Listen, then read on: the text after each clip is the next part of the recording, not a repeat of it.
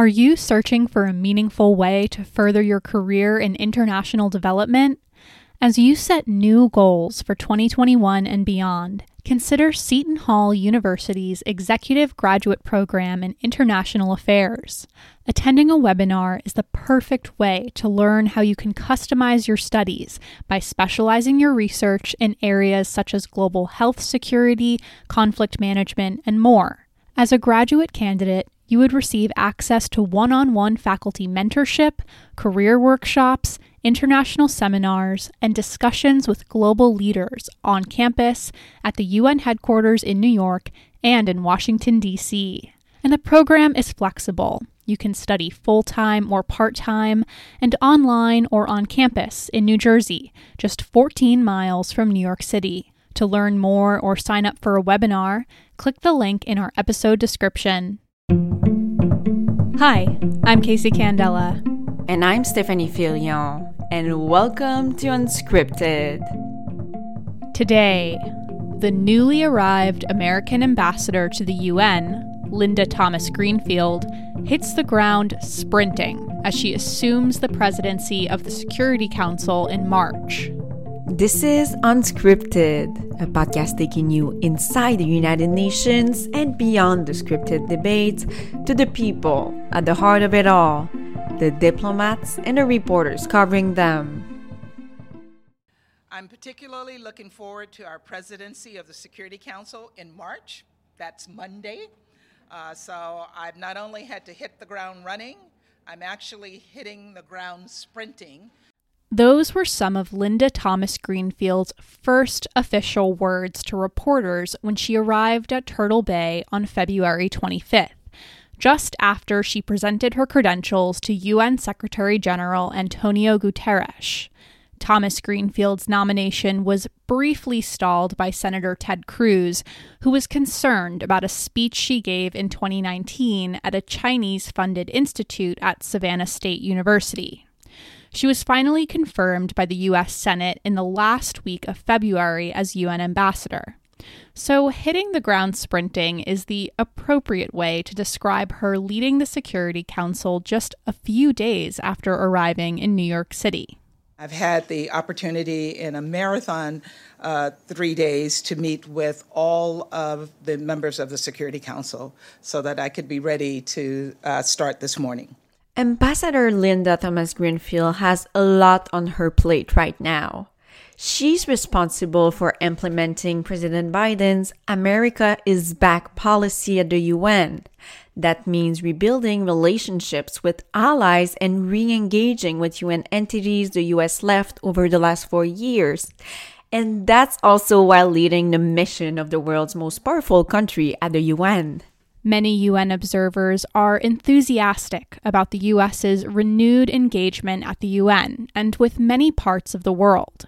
Peter Yeo is president of the Better World Campaign and senior vice president at the United Nations Foundation. He thinks the task ahead of Ambassador Thomas Greenfield and her staff is not to be underestimated.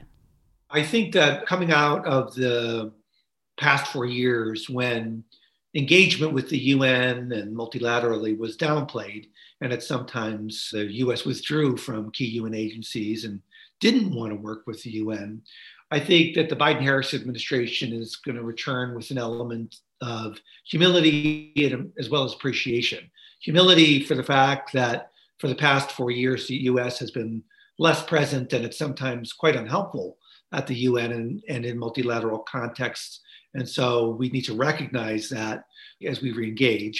And appreciation for the fact that many other member states stepped up and advanced key human rights and development and humanitarian priorities while the US was not playing a helpful role, and including, for instance, on LGBTQ rights as well as sexual and reproductive health and rights. In both instances, there was a lot of other countries that stepped in to fill the breach caused by the US departure. I think that the Biden administration will submit its budget to Congress sometime in the April May timeframe. And that will be the moment in which they can include money for payment of the 1.1 billion in arrears that we currently owe. Most of it's for UN peacekeeping and full funding for the UN moving forward. And then it's up to the administration, together with you know Americans, to work with Congress to actually appropriate the money. The US is prioritizing women's rights in March, especially because the annual meeting of the Commission on the Status of Women takes place from March 15 through the 26th. March 8 is also International Women's Day. March is Women's History Month and we're proud to be co sponsoring an Arria formula meeting with Ireland, Mexico, Kenya, and Tunisia to call, uh, call attention to the work that remains to be achieved on gender equity around the world. We will demand accountability for the rampant sexual exploitation and abuse that has increased during this pandemic. And we will complement the work of the UN Commission on the Status of Women. We will pay special attention to this year's topic focus, insisting on, upon women's full and effective participation and decision making in public life. In March, the U.S. is also focusing on conflict induced hunger and starvation and will hold an open debate on food security on March 11th. The Security Council will also keep a close watch on Myanmar after the official government was deposed last month and uncertainty about the future of democracy in the country remains. Ambassador Thomas Greenfield said during her meeting with reporters on March 1st that she's already discussed the situation in Myanmar with every single Security Council member. The US envoy also said she'll follow the situation in Ethiopia closely, with violence continuing in the Tigray region and the US documenting atrocities there. We'll take a quick break, but stay tuned. After, we'll get to know more about the ambassador with a local reporter, Mark Ballard, and a former colleague, retired Ambassador Ruth A. Davis.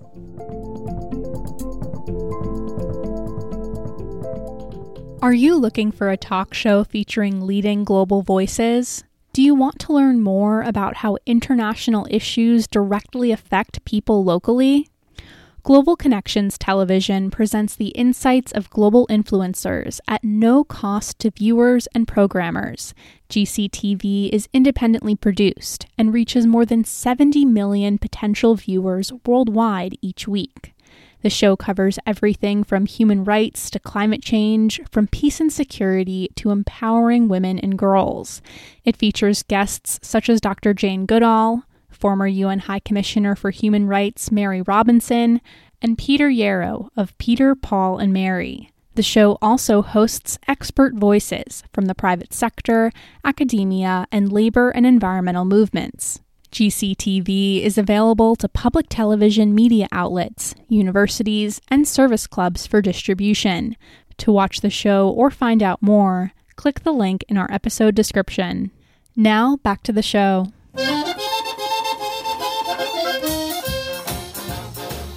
Linda Thomas Greenfield's story begins in America's segregated South, in the small city of Baker, Louisiana, just outside of Baton Rouge, the state's capital. Baker was a small community. It's kind of a suburb of Baton Rouge on the northern edge of Baton Rouge. Mark Ballard is a reporter for The Advocate, Louisiana's largest daily newspaper in Baton Rouge.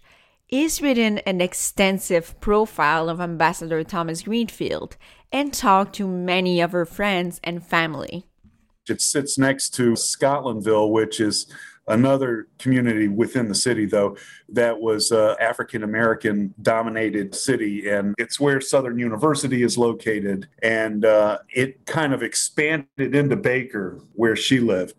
And at the time baker was really just a tiny couple of stores along a highway and back in 1950 it started to grow very big and then it was a suburb for Baton Rouge. It remains a suburb of Baton Rouge, but it has uh, become a uh, predominantly African American suburb. She grew up during the time when it was uh, was very segregated. She was unable to uh, go to the Baker High School, so she went to the Black High School, which was in Zachary, maybe 15 miles away and she was in the uh, the last class that graduated from that segregated high school. In her senior year, it became desegregated, but it didn't become de facto desegregated until after she left. So that was the kind of atmosphere. That's what Baker was like at the time. Her family was large, and neither of her parents went to college. So she's the oldest of the eight kids. All of the eight kids in the Baton Rouge area are prominent citizens, you know, and doing good jobs and, you know, and are respected in the community. A large part of this comes from the family that she grew up in, which was very family oriented. And uh, it's also uh, very uh, religious. They were very much into uh, the church that they went to. And so part of being the family oriented, at least in Louisiana, is that uh, food is a very important part of the society. It's what we do, and we have meals here that last for hours upon hours. And even you know the cooking of it, everybody comes together and they're talking while they're doing the cooking, and then everybody sits down. It's uh, long conversations and and good visiting, and that is part of our culture in Louisiana. And that is part of the culture that I am told that she brings to uh, the diplomacy of basically, you know, cooking for folks and, you know, sharing a meal. She calls it gumbo diplomacy, but we'll come back to this later. Her hyphenated name comes from her marriage to Lafayette Greenfield, and nowadays members of the Thomas family are prominent in the Baton Rouge community in fields like education, law enforcement, and healthcare but their success was not without struggle. When she entered Louisiana State University in Baton Rouge, Linda Thomas was part of one of the first cohorts of African American students accepted at the school. At the time, there were members of the Ku Klux Klan in the student body. While this was obviously challenging, Mark Ballard thinks it helped build her character as a diplomat. It was kind of a difficult time but also a time that required a whole lot of, I guess, diplomacy. Is that the right word? a lot of diplomacy to get through because she was uh, very much the minority when she was at LSU. And she was very much in a particular bubble when she was in the segregated Baker and uh, segregated Louisiana of the 1960s and early 1970s. Her time at LSU was also when she broadened her horizons. Uh, there was also that LSU had uh, attracted a number of, of black students from other countries. And so she kind of got involved in the international community. I was told that, uh, that, that I think the club was called Harambee but it was basically all the black people on campus had joined in a club and you know about half of them came from different countries and i think there was part of that international flavor to it all while her time at lsu was transformative when she left she didn't look back she made an interesting uh, comment when she was given an award by Louisiana Public Broadcasting, in which that she said when she left Louisiana, and I guess this would have she would have been 21 or 22 when she did, that she was just putting you know Louisiana in a rearview mirror. This is not where she wanted to grow old, build a family. It was uh, you know all of these kind of things. so she when she left Louisiana, she was you know that was it. She was finished with it. She then went to the University of Wisconsin, where she graduated with a master's degree in public administration in 1975 and entered the State Department in 1982. That's where she met Ambassador Ruth A. Davis, her mentor. Ambassador Davis has also spent her career in the State Department and was the first woman of color to be appointed as Director General of the Foreign Service in 2001. They're very close.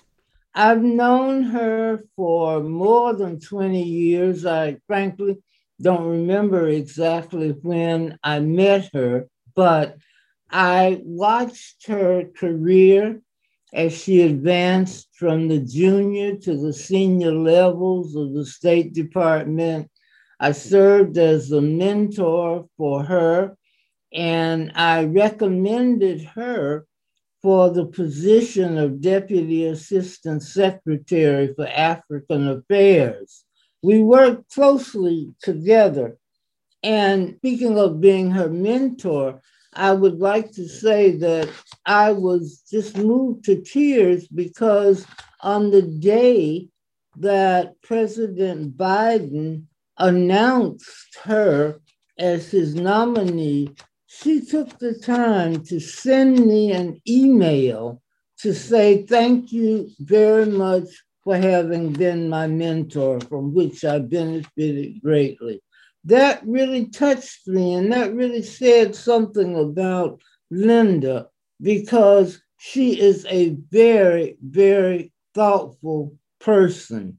Ambassador Thomas Greenfield began her career abroad in Rwanda during the genocide and was eventually posted in such countries as Liberia, Pakistan, Kenya, Nigeria, and Jamaica.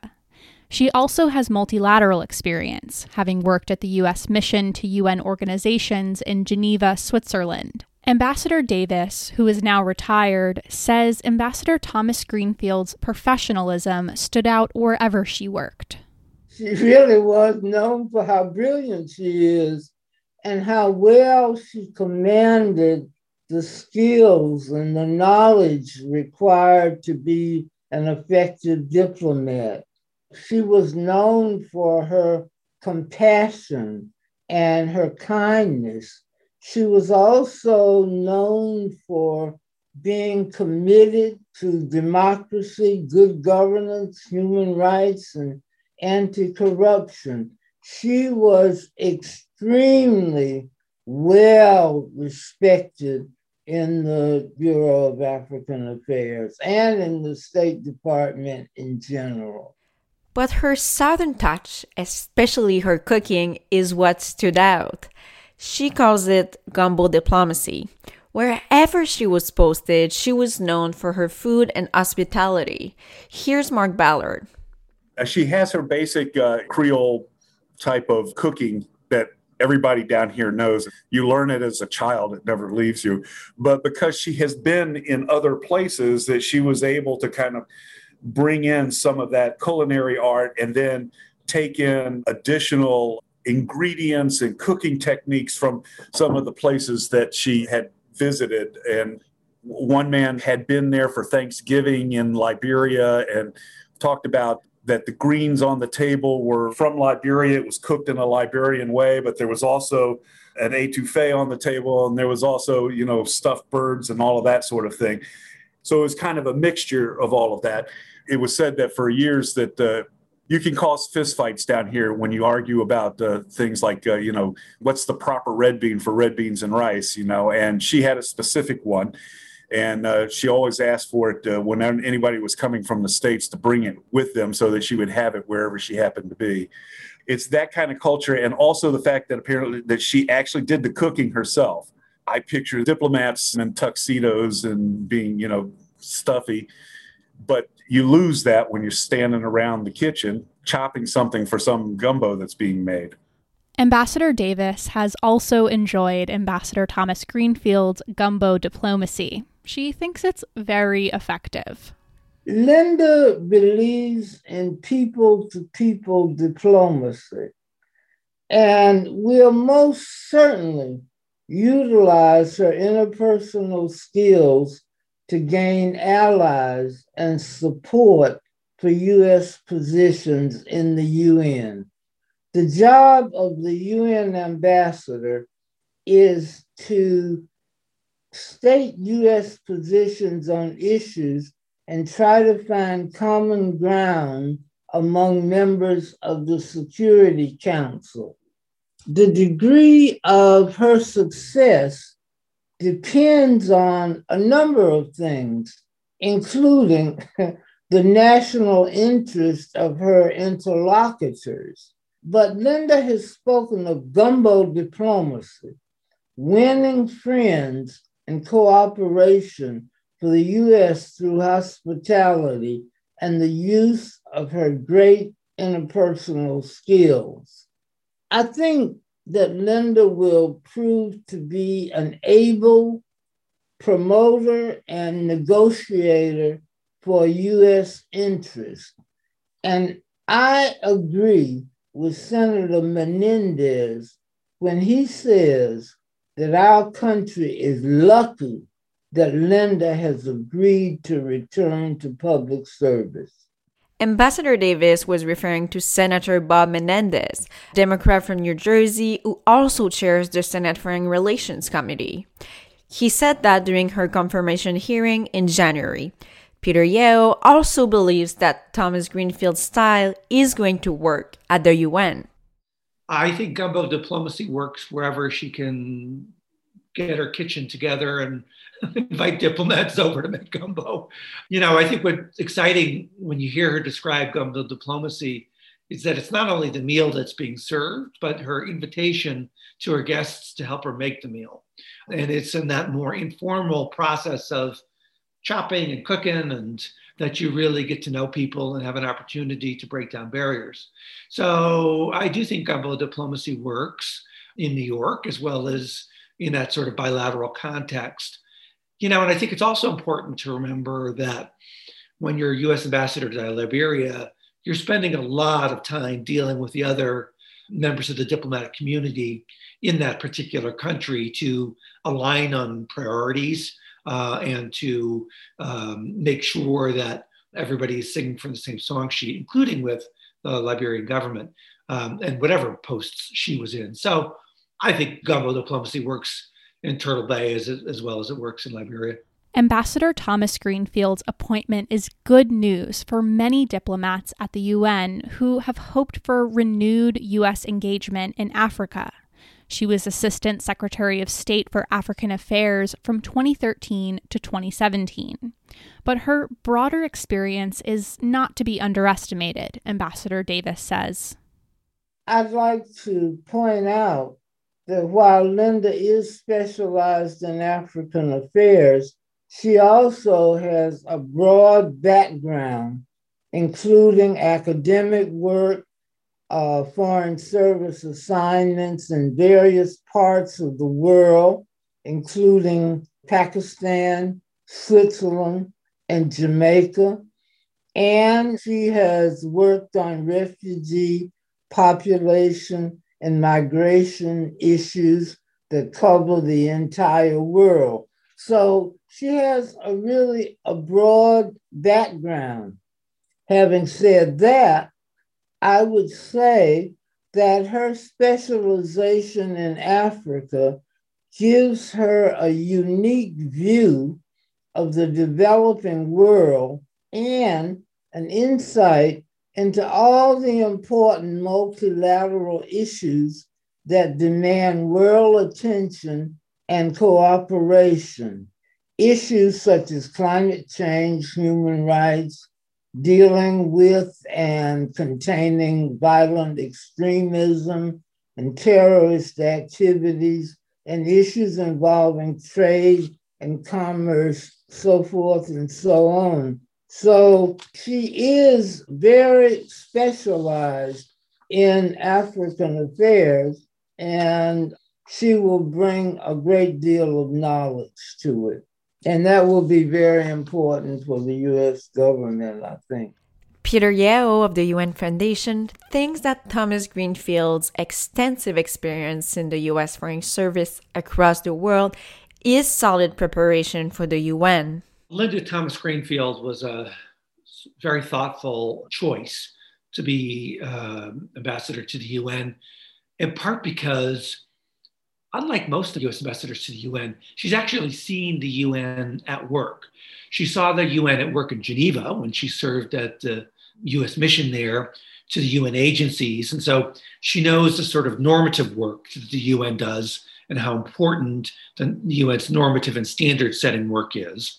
And then, of course, she's seen the UN at work in Africa as an ambassador to Liberia in her other posts in Africa and as an assistant secretary state for Africa. So she knows how the UN works, how to work effectively within the UN system, and she knows the UN pros and cons. Ambassador Davis has also experienced many obstacles because of her race throughout her career. So she's thrilled to see her mentee appointed to one of the most prestigious diplomatic posts. She also welcomes the Biden administration's broader commitment to African American diplomats.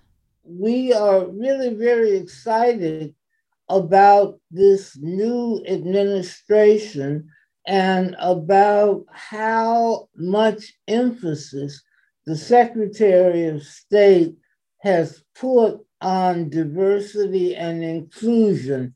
He has just recently issued a proclamation, I'd say, in the State Department that talked about the importance of African American ambassadors in diplomacy and talked about the importance of inclusion and diversity in the State Department. That's it for our show. This episode was co produced by me, Casey Candela, and Stephanie Filion for PassBlue, an independent women led media site covering the United Nations and global affairs. Dulcie Leimbach is our editor, Ivana Ramirez is our intern, AI Digital created our podcast logo, and our music is by Poddington Bear. A lot happens at the UN beyond what we report in each episode of Unscripted and PassBlue is covering the important news from women's rights to human rights to Washington's new approach to the UN. For day to day coverage, follow us on Twitter, Facebook, and Instagram. And to subscribe to our newsletter, go to passblue.com. PassBlue's in depth and exclusive stories and this podcast are possible with the support of the Carnegie Corporation of New York, the New School, and listeners like you. To show your support, visit PassBlue's website and click Donate. Unscripted is available wherever you find podcasts. If you like today's show, please rate us on iTunes and share with all your friends.